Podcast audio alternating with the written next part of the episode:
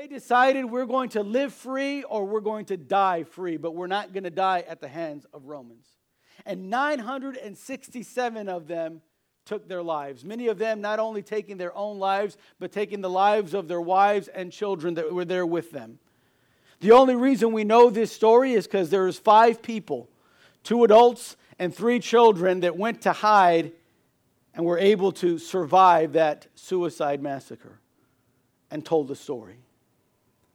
These were the zealots. These were people that were all about patriotism. They were all about we need to live free. We're going to die free. We're not living under the, uh, under the yoke or bondage of anyone. And in that group of people, we find this guy by the name of Simon. Simon the Zealot, he was one of them. He was a guy that was very patriotic, one that was all about uh, his own country. He loved the country of his birth, and he was going to be patriotic to the end. You see a little bit of who Simon is when it comes to patriotism and, and what was important in his life. But not only was he someone that was deeply patriotic, but he was someone that was intensely passionate. You see, in all of his doings, Simon was very passionate. The word zealot comes from the root word zeal. Now, uh, to have zeal is defined as someone that has an intense passion and emotion in the pursuit of something.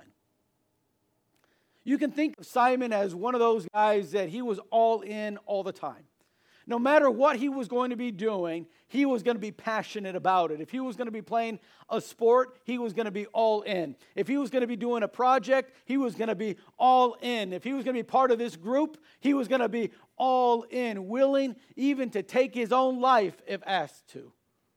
He was going to fight an army that was greater than his army, that could defeat them any day. He was still going to say, I'm all in with you. That was the kind of man that Simon was a man that was very passionate, passionate about his country, passionate about what he was going to do with his life. He was not halfway committed, he was all in in whatever that he did. You know, I have to imagine sometimes when I think of Simon that what connected him with Jesus must have been that passion. You know, the Bible says that Jesus was probably the greatest teacher and preacher the earth has ever known. And one thing that I like, and I don't know about you, but I love that we have the technology that we have today, and, and you can get on podcasts and listen, listen to different preachers from, from around the country, really, and around the world. And one of the things that always strikes me when I listen to a, a preacher preach God's word, uh, something that always captivates me about the ones that are my favorites to listen to, is the passion that they have. Man, it, it just seems like when you start listening to someone with passion, uh, someone that knows how to really communicate that passion, uh, at the end, you, you, you just feel like whatever they say to do, I'm going to do it. People that are, are very much like that, that have that kind of ability, uh, I think of people like, like coaches. Uh, anytime you're, you're a coach, usually right before the game, you got to try to pump your team up and, and, uh, and, and you know, uh, if you ever watch like ESPN or Fox Sports, uh, you know, sometimes they'll give you a little insight into the locker room and, and they'll show the coach and he's giving a fiery speech. And then right, right, right after he's done, everybody takes the field and, and they play the game. And, and it's, it's, it's unbelievable. But in every great team, there's always this coach that has this great passion. Most of the players say, Man, I love playing for him, and man, I would do anything for that coach. And usually it speaks to the passion of that coach that he communicates to them. I imagine that, that Simon was one that connected with Jesus on that level. I'm sure he heard the passion of Jesus as he was preaching, and it was something like, man, that, that got my attention. The message was a little bit different than Simon had ever heard. When you read Matthew chapter 5, you, you read about one of the sermons that Jesus preached. It's known as the Sermon on the Mount. And in that sermon, Jesus said, Love your enemies. Man, that was very different than what Simon grew up listening to. As a zealot, he was trained to, to say, Hey, if that's my enemy, either you submit to me or I kill you. There wasn't any idea of loving enemies. It was, Hey, you're my enemy for a reason. And hey, if we're going to fight, we'll fight to the death if we have to, but you're my enemy. And so the message that Jesus had was a, a completely different kind of, of message than Simon had ever listened to. But yet, There was something that draw him, drew him to Jesus. In fact, so much so that as he hear, heard Jesus preaching, he eventually became a disciple of Jesus. In fact, you'll notice there in Luke chapter 6 and verse 12 that there were many disciples of Jesus at that time. There were many that were following him. There were many that were listening to the words of Jesus. And we find that Simon was one of those. Simon was a man, though he was very patriotic and though he was very passionate, he was a man that decided to follow Jesus. It's a reminder today that, listen, Jesus calls every person. And Jesus loves every person in here this morning. It really doesn't matter what your talents are, it really doesn't matter what social status you have. Can I say that Jesus loves you this morning? And Jesus is one that is looking to make uh, those uh, uh that will decide to follow after him his disciples. We find that Simon, in his character, was patriotic and was passionate, but I also want you to notice his calling. His calling. There in verse number 13, it says, And when it was day, he, got, he called unto him his disciples, and of them he chose 12, which means there was more than 12 disciples there. I don't know how many people had begun to follow Jesus by this time in his ministry, but of all those disciples that had followed Jesus, Jesus chose 12 of them. And of those 12, in verse 15, we find this, this man, Simon the Zealot. I want you to notice this because it is so important for you and I to understand this. That in his calling, number one, he was prayed for. In verse number 12, it says, And it came to pass in those days that he, that is Jesus, went out into a mountain to pray and continued all night in prayer to God. Jesus, this one who had captivated Simon's attention. Jesus, this man who Simon had been uh, become a disciple of, began to pray for him. You know, Jesus did not thoughtlessly make decisions in his life. Jesus always went to speak to his Father before making any type of major decision. In fact, his life in ministry is defined by the fact that he ever lived to do his Father's will. Uh, Jesus would not live according to his own desires, but only that of his Father. In fact, in John chapter 5, verse 30, he told the disciples one time, he said, I can of mine own self do nothing. As I hear, I judge, and my judgment is just, because I seek not mine own will, but the will of the Father which hath sent me. Jesus told his disciples, Listen, I'm not here to do what I just want to do. I'm here to do what the Father's will is. And before he was going to make a decision, before he was going to ch- choose 12 people to follow him, he began to pray for them. The decision comes to make those disciples be apostles. And to make that decision, Jesus begins to pray. And he didn't pray for 10 minutes, he didn't pray for an, an hour, he didn't even pray for three hours or four hours. The Bible says he spent all night in prayer. I imagine that Jesus began to pray name by name for those 12. I believe he got to the name of Simon the Zealot, and he probably knew Simon's weaknesses. He probably knew Simon's character better than any of us here this morning. I'm sure he knew that uh, Simon had made a decision of being a patriot to his country. I knew that uh, he must have known that uh, Simon was a man that was going to be passionate, a man that was going to be totally committed to whatever he did. And I'm sure he prayed to the Father Father, is this one that you want for me to choose as an apostle? Is this one of thy disciples that you want to follow me? I believe Jesus was very specific that night as he prayed for Simon. Oh, it's so important for us to remember that. Do you know that Jesus this morning is a high priest who is still praying for those that will follow him? He's still praying to intercede for us. You see, to pray for our needs and to go to the Father on our behalf is something that is great on Jesus' heart. It's something that Jesus is still doing today. Yes, He did it so many years ago when he was going to choose his disciples. But you know, he's still doing that today for you and me.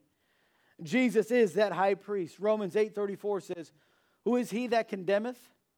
It is Christ that died, yea, rather that is risen again, who is even at the right hand of God, who also maketh intercession for us." Can I tell you this morning that Jesus is praying for you? Jesus knows you better than I know you. Jesus knows your weaknesses and your strength. And yet, can I tell you, Jesus is one that is interceding for you to the Father. Jesus is one that is praying for you this morning, praying for the decisions that you're going to be making, praying that you'll make a decision to follow Him, praying that you'd make a decision to stand for Him, praying that you'd make the decision to be a light for Him in your workplace. Be a light for him in your home. Be a light for him anywhere that you go if you would just be a light for him. Jesus is praying for you this morning. We find that in Simon's life, there was a moment when God was calling him and Jesus was praying for him. But not only was he being prayed over, but he was chosen. You see, there in verse number 13, it says, And of them he chose 12. He was not only prayed for, he was chosen. Simon by, was by no means perfect. There was so much he was to learn and understand before he would do all that God intended him to do and be. Yet he was chosen along with 11 others. Though there was a lot that he still needed to learn about really what to be loyal to and who to be loyal to, and what to be passionate about, yet God still called him. Can I say, God is calling even you and me this morning? God is still calling for those that hear. Many times when Jesus would speak to the people, he'd say, He that hath an ear, an ear, let him hear. In other words, listen, what I'm saying is for you. What I'm saying is to you. The Word of God this morning isn't just for a few, it's for all. God is not, that, not willing that any should perish, but that all should come to repentance. And Jesus said, Call, uh, Come unto me, all ye that are burdened and heavy laden, and I will give you rest. And Jesus didn't say, Just come unto me, just a few. No, all, all are welcome. You know, this morning, it might be that Jesus is calling you. It might be that Jesus is choosing you to do something great for him, to be not only just one that follows him in coming and, and being a, at attendance in a church. No, Jesus wants more for you than that. Jesus is looking for you to do something great for him. He's looking, if I can say, to make you extraordinary. He wants to make an extraordinary change in your life. I love what Revelation 17 14 says because it's something that has not happened yet, but really has happened already. It's, it's in our future, and it's as sure as I am standing before you. That, that certainty that you are looking at me and hearing my voice is a certainty that this is happening. In Revelation 17 14, it says, These shall make war with the Lamb. It says, And the Lamb shall overcome them, for he is Lord of lords and King of kings it says, And they that are with him are called and chosen and faithful. And can I say this morning that just like Simon, this man that was zealous about many things, was called and chosen, can I say you and I are called and chosen? In fact, Peter says we're a peculiar nation, a chosen people. You said, chosen for what, Pastor? To be different to be changed. I want you to notice, lastly, this morning, the change that came to Simon's life. You see, upon responding to that call from Jesus that day, responding to the call of being that chosen one of just 12, Simon the Zealot was never the same.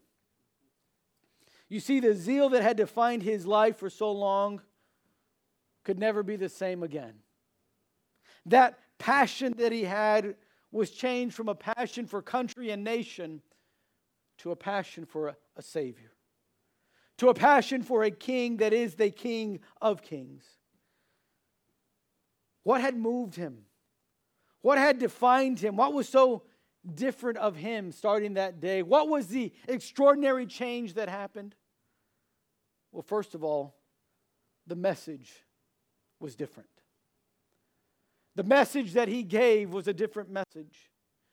You see, all of Simon's life as he was being raised as a zealot, his message was Israel first, everybody else last. His message was we don't bow to any Gentiles and we don't need any Gentiles in our life. And anyone that doesn't like that message, well, I got something for you. Uh, Simon was, was one that had that kind of message of all about Israel. But that message changed. Now it was all about Jesus. The freedom of Israel was not as important as it used to be in Simon's life. You see, now the message that he was giving wasn't, hey, we need a free Israel. No, his message now was, we need freedom from sin. He said, I, I found somebody that, that freed me from the captivity that I had, and I didn't even know it. I thought the Romans were the big problem in our world, but he said, but now I know the biggest problem is sin. You see, his message was totally different. The message of freedom was no longer of a national freedom, but a spiritual freedom. No longer did he live for a limited message, but for a limitless message. No longer did he talk about things that uh, were just done by a few people, but for all people. It is a message of true freedom and true liberty and real peace. The message that Jesus can transform a life, any life. The message that Jesus can change a person, any person. You know, the message that Jesus can save your soul. Simon's message was different. I believe he could say, along with the Apostle Paul, if any man be in Christ, he's a new creature. He could say, along with Peter, there is no salvation in any other save in Jesus Christ alone. There is no other name given under heaven among which uh, men must be saved, saved by Jesus Christ.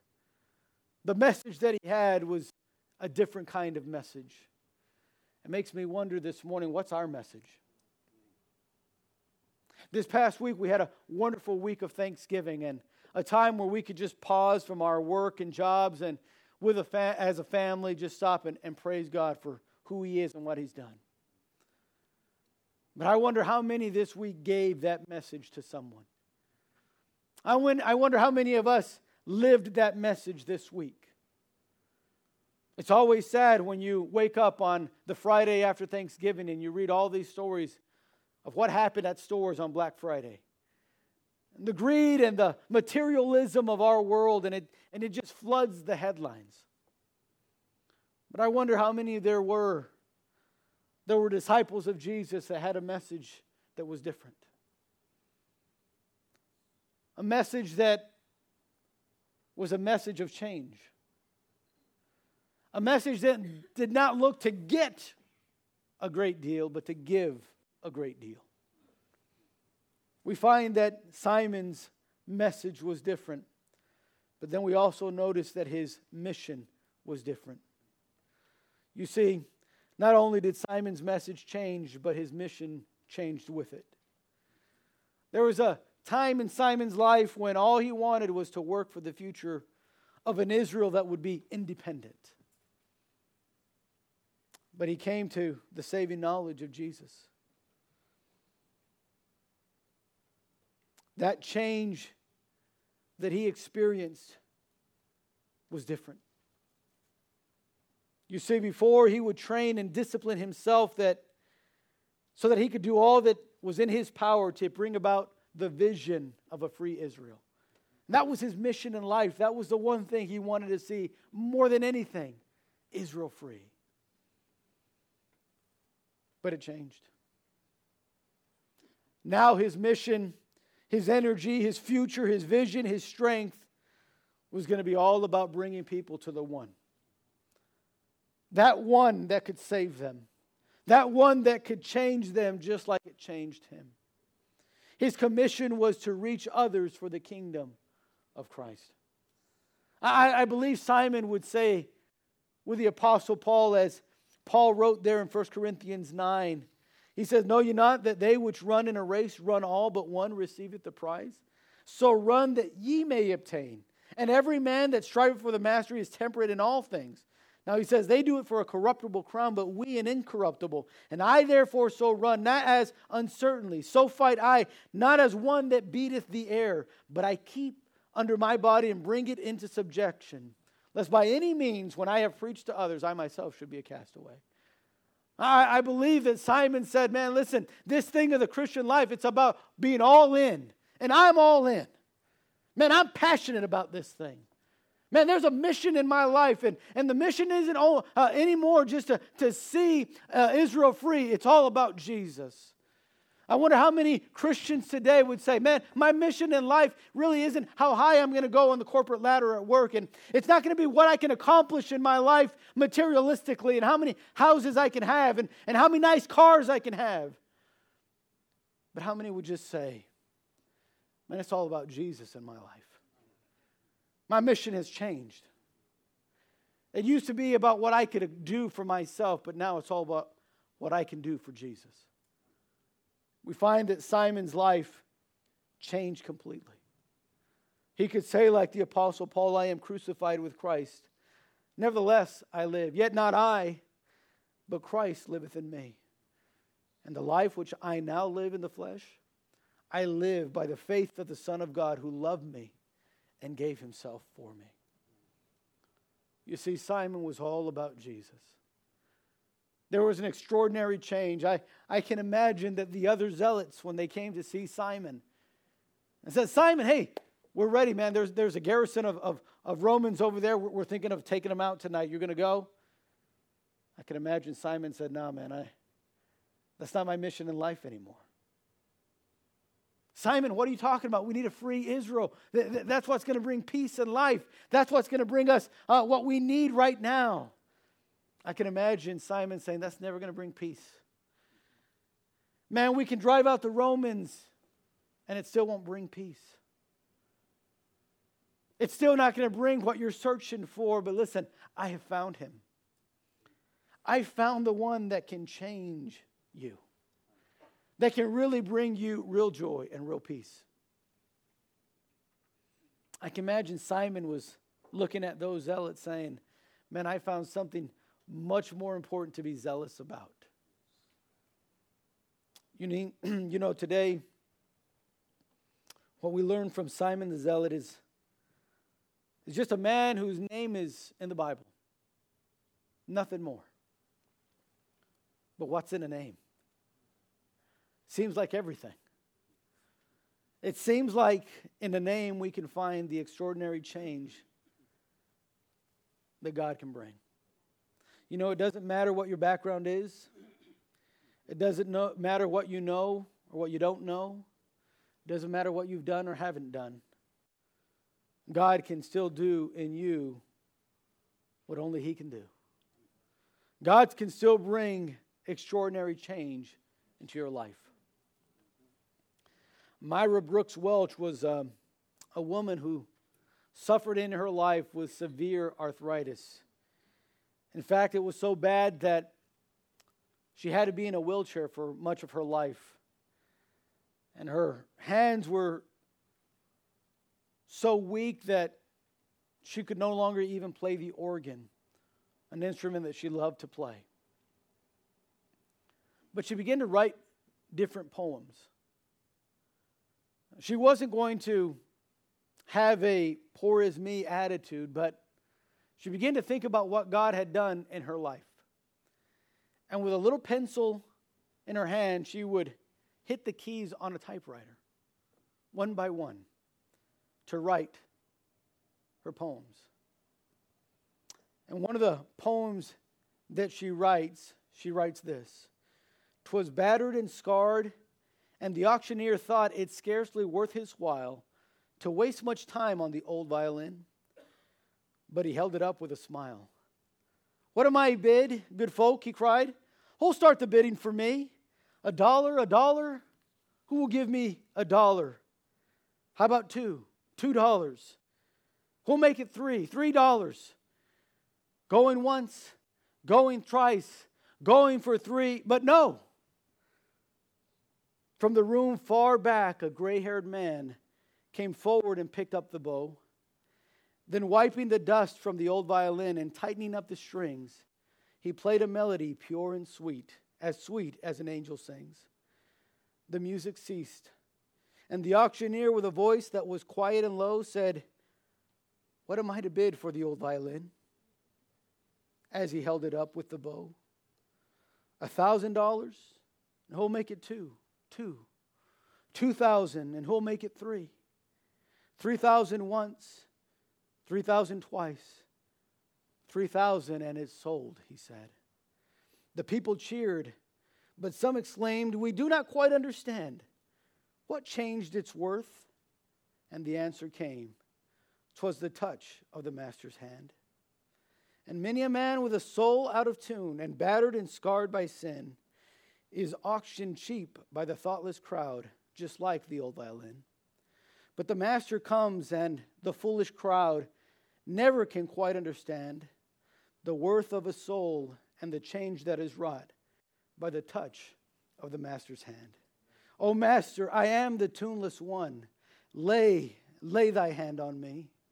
Transform me now Put a song in my heart of melody, Lord, to thee.